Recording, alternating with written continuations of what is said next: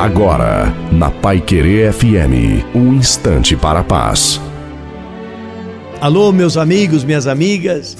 Quem fala é Reverendo Osni Ferreira, lendo um texto para você em Romanos, a epístola do apóstolo Paulo aos Romanos, capítulo 8, versículos 31 e 32. Se Deus é por nós, quem será contra nós?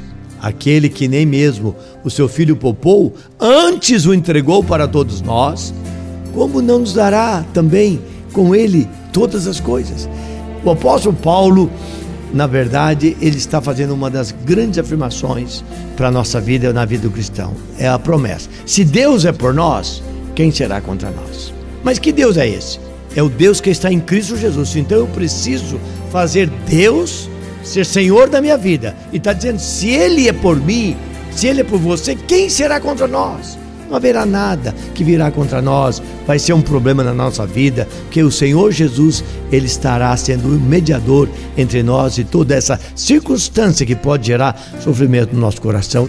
Por isso, Paulo diz: se Deus é por nós, quem será contra nós?